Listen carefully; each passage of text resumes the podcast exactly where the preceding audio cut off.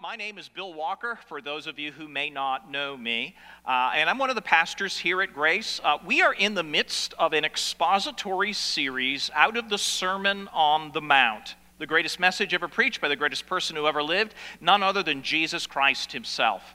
Well, we have finally hit kind of a milestone in our journey. We have transitioned from chapter 5 to Chapter 6, yes! So if you would take your Bibles this morning, join me today in Matthew chapter 6 as we slowly but surely make our way through this fascinating material. You know, we have been on a journey with Jesus over the last number of weeks, and I don't know if there's another way to really put it other than Jesus has led us into the Himalayas of morality and of self-sacrifice. But he has drawn us out of the very valleys and depths of things like anger and sexual lust, manipulation, and payback. He has drawn us out of these dark places where it's selfishness and it's all about me. And he has moved us into the very heights to see the grandeur of who God is and to see how God wants to work in and through our lives to ultimately touch the lives of other people to the glory of God the Father. And it has been a tough journey. But Jesus' stated goal in the Sermon on the Mount for his followers is that you are salt and you are light. Let your light so shine before others that they may see your good works and give glory to your Father who is in heaven. It's a radical transformation of life that Jesus calls us to. It's no longer just doing what I want when I feel like it, but it's literally coming behind Jesus. And the good life is a life of following Jesus in loving obedience and doing good out of a heart that is becoming good in him. He summarized this experience, if you will, last Sunday, when we finished the message, we hit the pinnacle of the Himalayas. And there's a tall mountain on earth called Mount Everest. Yes, Mount Everest is the tallest mountain on earth. When you go above the 26,000 foot level, you hit what's called the death zone. It's that short distance to the top. Well, Jesus went through the death zone, and he went to the top in the pinnacle of Mount Everest of the Christian experience last week when he stuck the flag in the top by this statement, "You therefore must be what? As your heavenly Father is." Now you're starting to think, well, Jesus, you know, when you get up to that height, you know, the oxygen's not so good. People start to see and think funny things. You know, Jesus, did you really mean that we're supposed to be perfect? And people want to soften this word perfect with words like mature or complete. Now, the word teleios, which is used here, is translated elsewhere with that word. But when you're doing a direct connection between one verb and another, or one word and another, God the Father is, and he therefore calls us to be. How is that even possible? How is that even possible? Let me see if I can explain it briefly, just very briefly, but I think this will be helpful. When we are called into relationship with the living God, what he does is he sends his son into our lives, and he shows us our need of him, and so we repent of our sin, we embrace Christ by faith. When we do that, the Bible calls that justification, declared righteous based upon Christ and not ourselves. We are given a relationship with the living God. Now, at that moment, we begin this journey. And this journey is called sanctification. It is the continual setting apart of our lives to become more like the life of Christ. Another word for that is discipleship. And this journey will ultimately culminate in something called glorification. Either when we die or Christ comes back from us, the moment we see him, we will be like him. So this whole thing, justification, sanctification, and glorification, is what the Bible calls salvation. It begins with justification by faith. It moves into sanctification, the process that we're now talking about, and will ultimately culminate in perfection in his presence. So we'll never be perfect here, but that doesn't mean we shouldn't strive to be perfect here. I don't know about you, but before God, my heart is, I want to be perfect, Father. I want to be perfect. I want to live a life that so honors you. I want to live a life that so shows you. I want to live a life that is the best life that I can live this side of heaven. I don't know if that's your heart or not, but that's what I want, and that's what we're talking about, striving towards this life of ultimate perfection. Again, C.S. Lewis, with his very wise words from his great book, Mere Christianity, the command to be ye perfect is not idealistic gas. I don't even know what that is, but it makes me laugh, so I don't know what it is. Nor is it a command to do the impossible, but he is going to make us ultimately into creatures who can ultimately obey that command, and that's when we finally step into his presence. But along the way, we're growing into that presence, becoming more like him. And so the last verse of chapter 5, where he says that you are to be perfect like your Father in heaven is perfect, leads us into this next section. So what has happened is we have finished largely the instruction portion of what it means to live the good life, a life of peace, fidelity, integrity, and selfless love.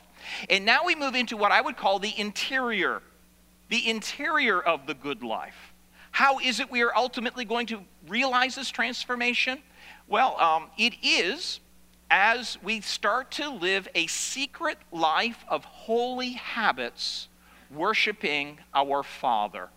And that gives birth to this next section. Matthew chapter 6, verses 1 through 18, deals with the fact of when you give, when you pray, when you fast, you are slowly exercising those disciplines of life that will make you more and more like him. Today, with your Bibles open, Matthew chapter 6, verses 1 through 4, we're going to look at this portion together this morning. It goes on to say this in the interior of our lives. Beware of practicing your righteousness before other people in order to be seen by them. Now, the word righteousness there is your acts of devotion. For then you will have no reward from your Father who is in heaven. Thus, when you give to the needy, do not sound a trumpet before you as the hypocrites in the synagogues and the streets do, that they may be praised by others. Truly, I say to you, they have received their reward. But when you give to the needy, do not let your left hand know what your right hand is doing, so that, in order that, your giving may be in secret, and your Father who sees in secret will what? Do you want to be rewarded by God? Ow! Let's start to unpack this in just a minute. Let's pray together. Well, Father, thank you. Thank you for being so forthright with us through this portion of Scripture. And thank you for your Son, Jesus Christ, who is the perfect example of what it means to truly follow and love the Father. Lord, we are so far from that image. But I just pray that today we would understand a little better how we can take on more of that image in this unique lifestyle of worshiping you through these holy habits. So, Father, grant us your help, your understanding, I pray. In Jesus' name, amen. Amen. So, Jesus is continuing on with this thing called the Sermon on the Mount. So he is standing on a hillside overlooking the Sea of Galilee. There's a whole group of people there standing and listening to him. He didn't have the benefit of handing out materials or mimeograph notes or photograph notes or anything like that. So what Jesus had to do in an oral culture was he had to speak in such a way that their ears would capture what he was trying to say. So Jesus would use these mnemonic devices or this repetition of phrases to kind of group thoughts so that the people listening could make sense of what he was saying. That's particularly true here in Matthew chapter 6, verses 1 through 18. So notice with me, if you would, I'd like you to read the yellow as I read the white. So you wait till I read the white, then you read the yellow. Deal? Okay, I think we understand each other. Good. Even though I don't talk straight. Here we go. Jesus said, beware of practicing your righteousness before others in order to be seen by them. Okay. In verse 2, he says, thus, when you give to the needy, verse 4. Again, in verse 5, and when you pray, verse 6. He goes on to say in verse 16, and when you fast, verse 18. So you see what Jesus is doing. Verbally, he is connecting this section together in the minds of the hearers so that they can ascertain what he was trying to say. It's not only a way of grouping things and making them memorable, but it's also a way of getting his point over. Now, I want to just give you a few observations out of this section. And then after the observations, I want to kind of drill down a little bit into this idea of a spiritual practice called giving, giving to God. So the first thing I want you to notice in these words that Jesus gives is that Jesus Christ simply expects it to be a natural result in the lives of his followers that they will simply give, that they will simply pray, and that they simply will fast. That should be part of their lives. Because notice what he says. He says, when you. Not if you, and he's not even commanding you. He simply assumes that these things will be true in the lives of those who follow him. And each of these things, giving, praying, and fasting, are what we would call spiritual habits or practices, habits of the heart that we use to nurture our relationship with the Father. And again, that's the second thing I want you to notice, is the repetition of the use, Father, Father. Did I say that right? I'm like from Maine, and that's one of those words for Maine I just cannot say correctly. One of those is idea. Did I say that one right? Okay. Yeah, I won't go down that path. So there's some words that I really flub up. You laugh. That's okay. I get used to it.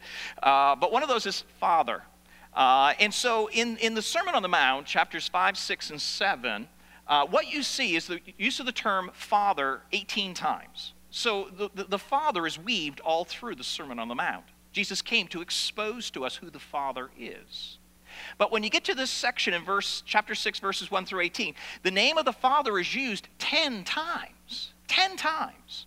So again, he's putting high emphasis on the fact that these spiritual practices are designed to nurture this relationship with the Father. If we're supposed to be perfect as he is perfect, the only way that can happen is as we engage the Father, get to know and understand him, and grow in our faith in him. So that, again, is what these practices are. The first thing is he wants you to understand that these are natural practices of your Christian experience. Secondly, that it is in relationship to your Father. But thirdly, there's a warning. There is a warning. Beware of practicing your righteousnesses, and these are your spiritual practices, i.e., giving, praying, and fasting. Beware of practicing these things before other people in order to be seen by them. For then you will have no reward from your Father in heaven. Now again, Jesus is speaking into the culture of his day, into the context in which he lived. In that day, there were this group of people called the Pharisees, the Sadducees, the lawyers, and the scribes. They were the religious establishment. And that religious establishment had gotten so good at performing these ritualistic sacrifices, so good at what they were doing, that they were professionals. I mean, these guys were good. In fact, the words "to be seen" in the original language, the Greek, is actually used of the theater. So these guys were really polished. These guys were really good. They were like actors performing various rituals for everybody to see and think, wow, they're super awesome. They're like really spiritual. They're like, wow. And so these guys were really, really good at that. In fact, Jesus went on to use another word to describe a theater scene. In verse 2, he says this, "When you give to the needy, do not sound a trumpet before you as," what's the word? That's right, hypocrite. Now, in our minds, hypocrite's a bad thing, but in that day, it was actually a term used of an actor, a performer. A hypocrite was somebody who would put on a false face, a mask, would play out a part, and do it in a professional way. And so again, what he is saying about the religious establishment of his day is they were doing much of what they were doing for the eyes of people. They were doing it to impress others. They were nothing more than actors on a stage. And what happens when the performance is over? If you're acting on the stage, you take a bow and everybody, yeah. He goes on to say this, "You have received your reward." That's the reward you're going to get. If you're doing this for the eyes of people, then the reality is, I hope it was a good performance. And I hope they clap really loud and really long. because that's all you're getting out of this. Now, these guys were good. I mean, they were really, really good. When it came to this thing of giving, there was in the temple precinct this area called the treasury. And this is where the people of God would come and give their offerings to the maintenance of the temple and to the Lord. In the treasury, there were 13 treasury boxes. And so these boxes were fairly large, and there was like a trumpet, a horn that came out of it. And so it was large and funneled down to a very small neck. And so it was their ritual, their habit, their practice to take their offerings, these religious leaders, and they would go to the money changers and they would exchange it for the smallest denomination they could get so they could have as many coins as they possibly could carry. And so they would dump it into their robes and they would hang it off their stuff. And so they would get over to this big trumpet thing and they would take it out and they go, whoa. And that wasn't it. They would do it again and again and again. Everybody's like, whoa. They are super givers, man. This is amazing. In fact, there were actually some guys who were so astute that they could actually take a handful of change and they could wing it like that. It would hit the edge of this funnel and it would go around and it would go around and it would go around until it hit the coins inside. And everybody's like, dude. Everybody was really impressed. I hope so, because that's all they're getting from God. You did it for the eyes of men. You practiced this for people to see. They're impressed. Congratulations. So there is this possibility that when we do these habits, which are meant to be secret in nurturing our relationship with the Lord, we can actually do it for the eyes of people. And so it's about motive. It's about the heart.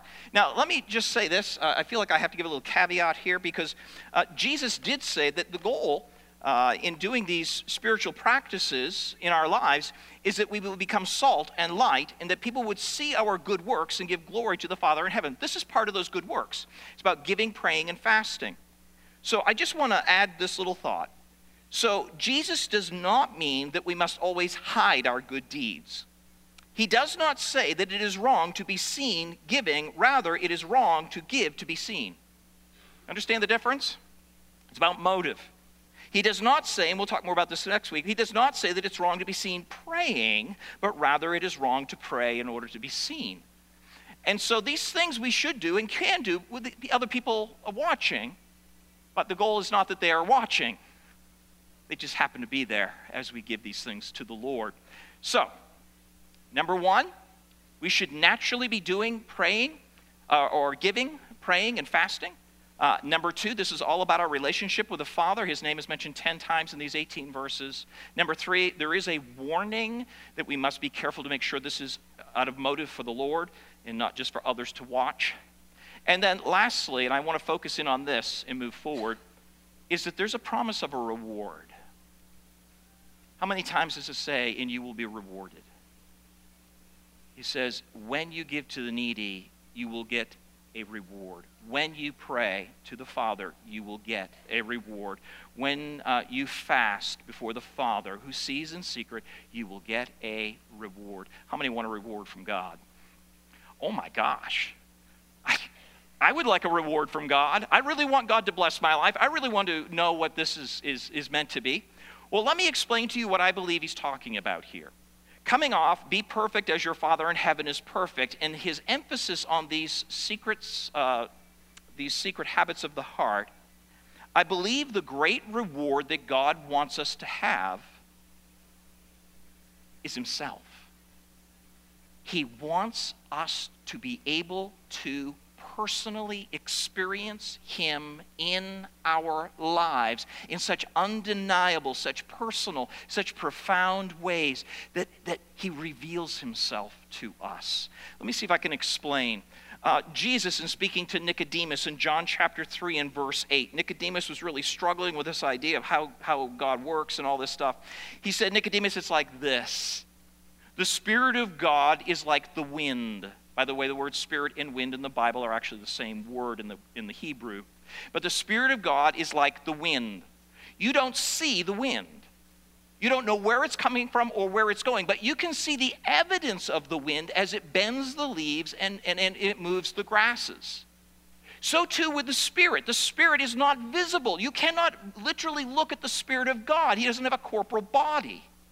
But what you can see is the evidence of his work in your life. So too with the Father. You cannot behold the Father. He is spirit, and no one has ever seen him. Now, Christ has been manifested to show us what the Father's like. But if you want to realize who the Father is, and if you want to see him in your experience, what you're going to do is he's like the wind. And what he's going to blow through your life, and you're going to see him do things. His activity will be apparent. And when he does, have you ever noticed sometimes the wind blows and it catches the hair on your arm and you get goosebumps? Do you know what goosebumps feel like? When God shows up and does unique, specific things in your life, you're going to get goosebumps. The wind of God has blown through and left you undeniable evidence of his working in your life. That's what I believe the reward Jesus wants us to understand we can have is the reward of seeing the Father actively at work in our lives. You know, the Bible is filled with much knowledge about who God is. It is his revelation of who he is and what he is doing. And much of what we know about God comes from personal testimonies actually encapsulated in the Bible. But all of those testimonies are nothing more than secondhand knowledge.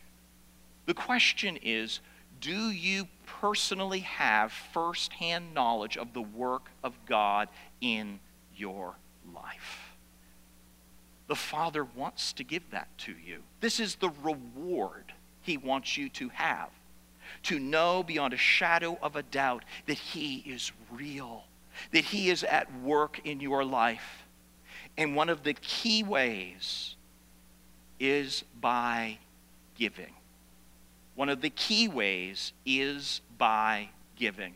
Now, this section that Jesus is given before us in verses 2 through 4 actually deal with almsgiving.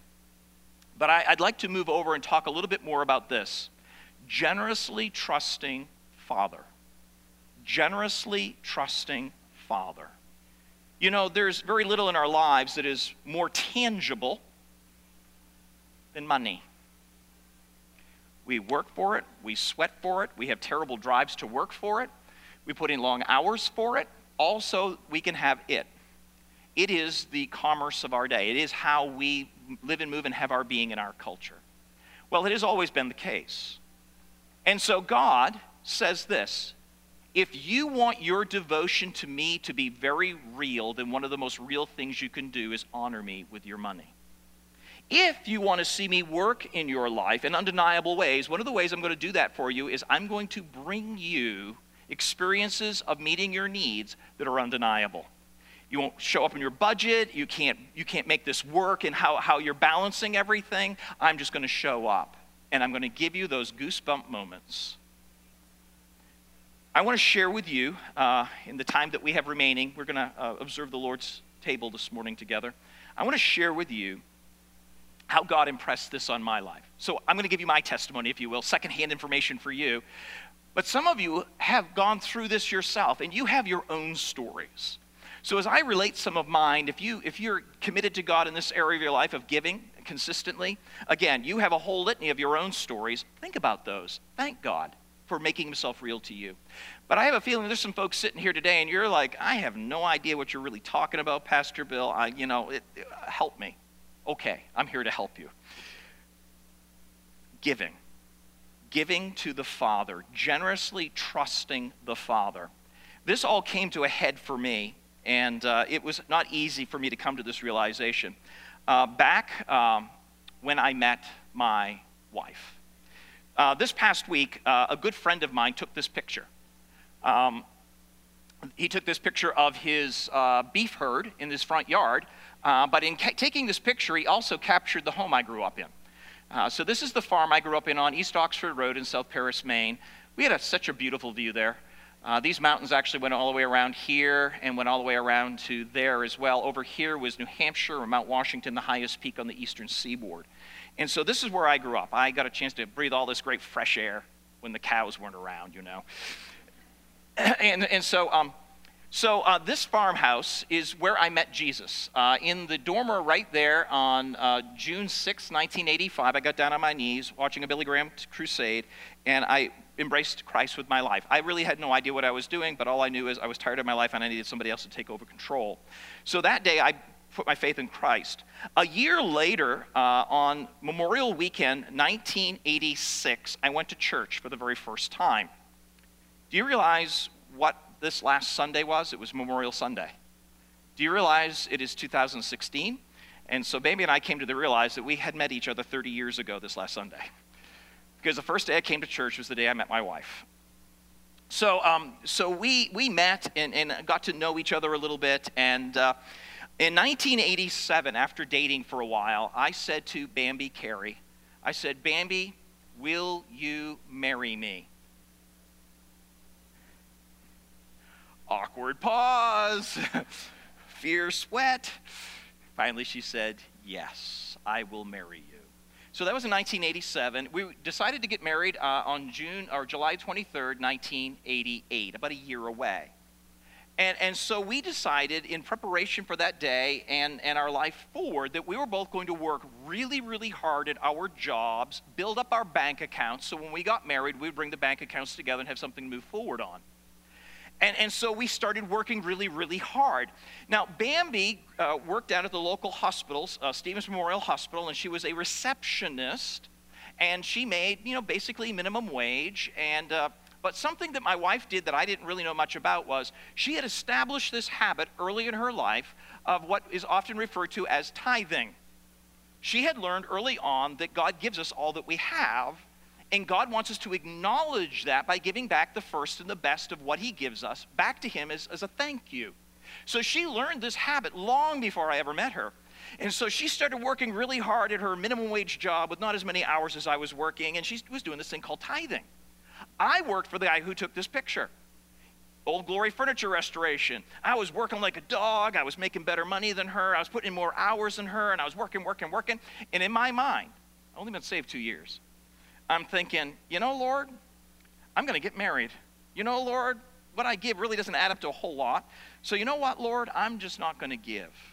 I'm going to save. I'm sure you will understand. That was my thinking. So we did. We both saved and saved and saved and scrimped and saved. We didn't do a whole lot of additional dating things other than just getting together over that time period. When we got married on July 23rd, 1988, right after that we brought our bank accounts together. And when we did, Bambi brought into our relationship significantly more money than I did. And I looked at this and I thought, there is no way. There is no way that you can do that. You were given to God. You made less than I did. And you worked less hours than I did. I didn't give to God and I work like a dog. How can this even be possible? And she said to me in not so many words, "I honored God, Bill." Watershed moment. You know, really, seriously. At that moment, I realized, whoa, there is something to this about honoring God, and hence, God honors you. God rewards you. God shows up in ways that are inexplicable. Because if you did the math, when we first started out, there was no way she could bring more money into it than I could. And yet she did. So I learned three things at that moment. Thing number one that I learned was you can't outgive God. You just can't. No matter how little it is, God is good. He's faithful. He will always make sure that you have everything that he requires and more. Seek ye first the kingdom of God and his righteousness, and all the things of life that you require, he gives to you. So God proved that to me. The second thing God showed me in that moment was the Holy Spirit sounds a lot like my wife. And that has rung true over and over in my life over many, many years. The third thing I realized was I wanted the blessing of God. And you can't have the blessing of God if you're living in active, open disobedience. And so it just kind of all hit me in that moment. I get it. I get it. So right after we got married, we made the commitment that through thick and thin, good and bad, we're going to honor God. That was just what we were going to do. And so we started tithing at that moment, and I was all in because I understood how God began to work. So the question is God good? Can God show up? Can God do things that you can't account for? And in so doing, reveal himself to you. Like the wind that blows, bends the leaves, moves the grass? Does God make activity happen around you that's indescribable? I think he does. So what we did is, right after we got married, the next year, 1989, I sensed that it was time for me to go to Bible school, of all places. And so we were going to move from South Paris, Maine, 4.5 hours north into New Brunswick, Canada. And so here's the Canadian, United States line, U.S., Canada. I was going to go to a little school in Victoria Corner, New Brunswick, Canada, right on the beautiful Saint John River Valley. And it was a school that was very small, only had a couple hundred students, and it was called New Brunswick Bible Institute. It was where the senior pastor of the church we attended went. I thought he was a really cool guy. I thought if they could do that for him, maybe they could do that for me. And so I attended there, and it was awesome. The challenge was this. Bambi, because we're Americans, could not work in Canada, so she would have to drive across the border. By the way, see this? What's that say? Yeah, 95 starts in the Florida Keys, right? Goes all the way up the eastern seaboard, goes through Maine, curves over, goes right across the border here into Canada, and it goes right into Woodstock, and notice it ends. Glorious 95 ends right there. By the way, there's a Lions Club right there. Somehow it should be bigger than, better than that, don't you think? 95, 95, okay, it ends in Woodstock, New Brunswick, Canada at the Lions Club, okay. That's all nothing, that doesn't mean anything, okay. But, so she was going to drive from where we would live off campus all the way over here every day, and I would need a car to get back and forth to school. So I'm thinking, well, Lord, I need a vehicle. And we still were living in Maine, and we hadn't moved there yet. And so I worked with this guy called Doug Twitchell. And Doug Twitchell, in the summer, was a student at the University of Maine. So in the summers he had off, he worked with me. And Doug drove one of the world's greatest cars that has ever been made. The famous Plymouth Horizon. And so he had this car. And I thought to myself, and I only thought this to myself, I don't think I ever told anybody, but I thought, that's a college car. That's a college car. So Bambi and I were driving around some of the roads in South Paris, and as we drove by one house, a little off the beaten path, we drove by, and some guy had a blue Plymouth Horizon sitting on his front lawn with a for sale sign on it. I thought, oh, this is too good to be true. So I walked up to this guy's house, and he came out, kind of rough Mainer, matter of fact, and I said, how much is it? I didn't care about the mileage or even if it ran because I knew it was my car. And so I said, how much is it? And this is what he said. It's $400, or if you can bring cash by tonight, it's $300. I thought, that sounded weird. All I could think was, the car is hot, man. He's moving it as quickly as he can. And I didn't want to be stuck with some hot car. Obviously, even if I got it, it wasn't a hot car. So I know. So, I didn't know what to make of that. So I got into the car, and I flipped open the glove compartment, and I pulled out the registration. Goosebump moment. I read the registration. It says the car was registered to a man by the name of Joseph Twofoot. You see, 2 days before this, a woman came into the business where I worked, and when she came in to bring her piece of furniture for us to do for her, she heard the Christian radio station playing. And she asked, are you folks Christians? And we said, yes, we know and love Jesus. She goes, would you do me a favor? Would you pray for my son who's going through difficult alcoholism right now? We said, absolutely. What's his name? She goes, his name is Joseph Twofoot. I'd never heard that name before. She says it. He supposedly owns this car. So I ran back to the business. I called the woman on the line. I said, hello, Joseph's name's on a registration of a car that somebody else is selling. Did he really give it to that guy? She said, yes, he did. Awesome. Click. I go back with $300. I hand it to the guy, and I got me my school card, just like that. All the while, I was having goosebumps. God, you got your hands all over this. This little car did us really well. I drove it for 3 years back and forth to campus. It was really played out when I got it. I mean, really, $300. It wasn't much of a car when I got it. But it went for 3 years, and I managed to drive it back. After I graduated, I drove it back into Holton, Maine. I drove it into a junkyard where it died. And the guy gave me $250 for it.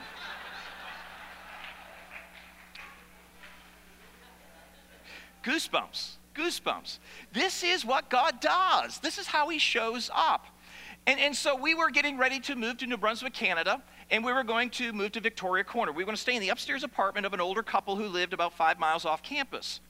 And so we didn't have a job. She didn't have a job at this time. We didn't know how we were going to make ends meet. We told our parents we were just packing up everything and moving there, and they're like, "You're stupid. Nobody does that. Nobody moves to a foreign country without any income." But we knew God wanted us there, so we said, "Okay, we love you, whatever." So we moved, and but before we moved, I bought 3 months worth of health insurance. See, I had a new bride, and we were just newly married. You never know what might happen. So I bought 3 months' worth of health insurance, very expensive, but believing that, you know, this will kind of get us by. Well, when we finally made our way onto the campus area there, Bambi traveled over to Holton, Maine, where sure enough, she ended up getting a job. And she ended up working for a company that was literally the first exit into the United States on that road, and it was none other than Smith & Wesson. So I had a pistol-packing mama now. They make handcuffs there, and they made 22s. So Bambi ended up getting a job there. Cool part, though, is you have to work there for a certain period of time before they'll give you health benefits. The very day that 3 months lapsed is the very day those health benefits came online.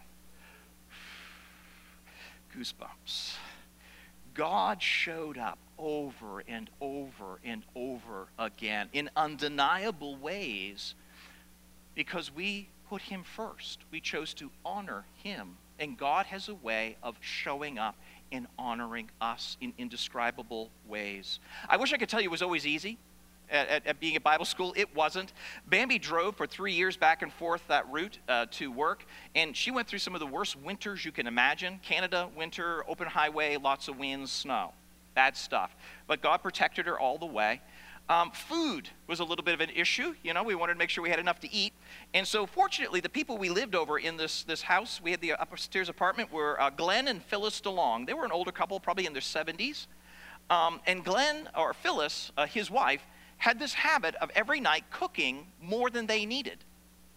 And so she would cook this big meal, and then Glenn would sit down. He ate like a horse. And so he certainly ate more than his share, but every evening she would come to the back stairs, open the door, and she would yell up, "Bill, Bambi, I have leftovers. It's either you or the dog." She'd put it down and shut the door. That was her loving way of saying she cooked us something. I don't know. It was just how she did it. But every night she would provide us with additional food that we just didn't know we had the opportunity to have. And so she gave us that. And the school, when it had extra food, would send it home with the students, the married students in particular. And because I preached in New Brunswick, Canada, McCain's Foods. You know McCain, the big outfit that does like orange juice and they do like French fries and all that stuff? They have a huge plant there. And if you preach in New Brunswick, Canada, they have a pastoral program where you got a free case of food every month. And so I would travel up to Florenceville, New Brunswick, and I would go inside this huge freezer area, and I would say, "Ooh, I preach. Thank you." Every month I would walk out of there with a case of food. All that to say, I don't know how it always works. I don't know how it all always comes together, but this much I know. If you honor God, he honors you. That's how that works. That is simply how that works. One more quick story. I got so many more, but I just want to share one more. After living in New Brunswick, Canada, 3 more years, I pastored a church up in upper New Brunswick, Canada. We became landed immigrants. We received Canadian medical while we were there. So while we were there, we had Mariah. And so that was a blessing. So she's our little Canadian. And so we had her on the Canadian nickel, if you will. And so we ended up moving from there down to this area up in Lanham, Maryland. This is Good Luck Road in Lanham, Maryland. This is Forest Lake Apartments. It's a few miles down the road from none other than Washington Bible College, Capital Bible Seminary. So I was going to move there, finish up college, and then go to seminary to get more understanding so that I could give my life to this endeavor. And the challenge was this. The 2-bedroom apartment we needed because we had a child was $800 a month. Now, all of a sudden, that doesn't sound so bad, but, you know, this was a long time ago, 1995. It was $800 a month. The only way we could afford that, along with all the other parts of incidentals in life, was for Bambi to have to work. But our heart was that she could stay home with our daughter.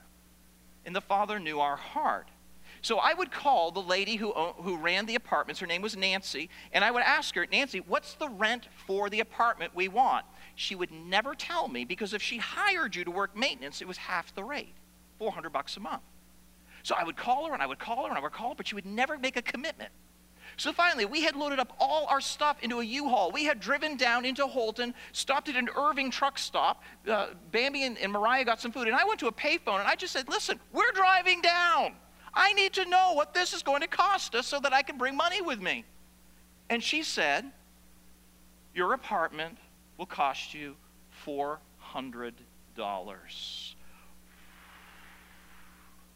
She never hired me. I never worked for her. But she gave us a rate that allowed Bambi to stay home with Mariah and for me to be able to go to Bible school at the same time. That was our heart's desire. That was what we longed for, and that's what God gave us. So over the 5, 6 years we lived there, she only went up incrementally on our costs. I never worked for her, but God provided in so many beautiful, beautiful ways. Again, it wasn't easy. I ended up working 3 part-time jobs at one point. Some weeks, our total food budget was $20 for 3 of us. But we never felt like we had the right to say, sorry, Father, we can't trust you now. We need to take our money and do our own thing with it. We just kept trusting the Lord, and every step of the way, he showed up and was faithful. Eventually, I got hired on as the admissions director at Capital Bible Seminary, which meant I got free classes, which also meant that I got health coverage, and that's when Elisha came along. And so it's funny, every time we needed health coverage, you see, it wasn't mandated back then. We just kind of grabbed it where we could get it. We ended up having babies in both those places. All I can say is I'm glad I didn't have to go through that anymore. 2's enough, 2's enough. But I just want to say, this is what he does. This is my story. These are my God moments. This is how I know beyond a shadow of a doubt that the Father is real. He wants you to have your own God moments. He wants you to have what I've discovered to be this tapestry of these moments that God weaves together as you walk with him and trust him. And this tapestry shows you that he is a good, good Father, and he is faithful no matter what. And that same tapestry ends up becoming your safety net. You don't have to worry about the future. You don't have to worry about what's going to happen. If you're living in a way that honors God, he's on the hook to care for you. He hasn't failed me to this point.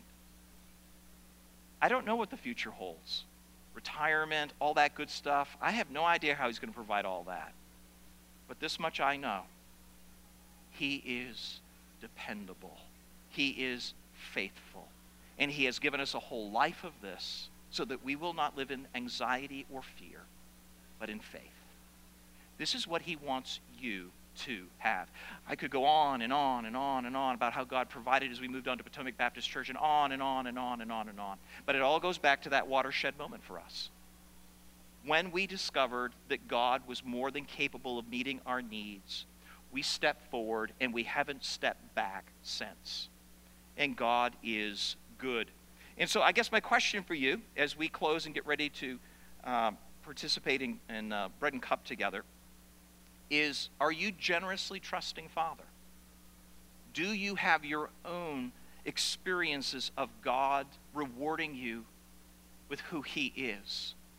He wants you to have that. He so does. You know, I think it's interesting that we can trust God for our eternal destinies, but often we have a hard time trusting God with our budget or our checkbook. Why is it that we can trust him for eternity, but we can't trust him for the temporal? He wants you to trust him. Now, some of you have wonderful stories of how God has led and shown you himself through many years. I hope you've enjoyed reliving yours. I hope you've enjoyed it. Maybe some of you are going through a time of testing right now. You don't know how it's going to add up. You don't know how it's going to work, but you're seeking to be faithful. Let me assure you, he is faithful, and he will show up. Don't get discouraged.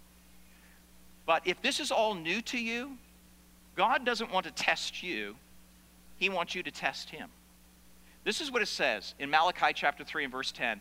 Put me to the test, says the Lord of hosts, if I will not open the windows of heaven for you and pour down for you a blessing until there is no more need. God says, give it your best shot. I'm good for it, he says. So I want to challenge those of you who haven't made this habitual practice in your life to step into it. Because the Father wants you to have your own personal experiences of his meeting your needs. On that note.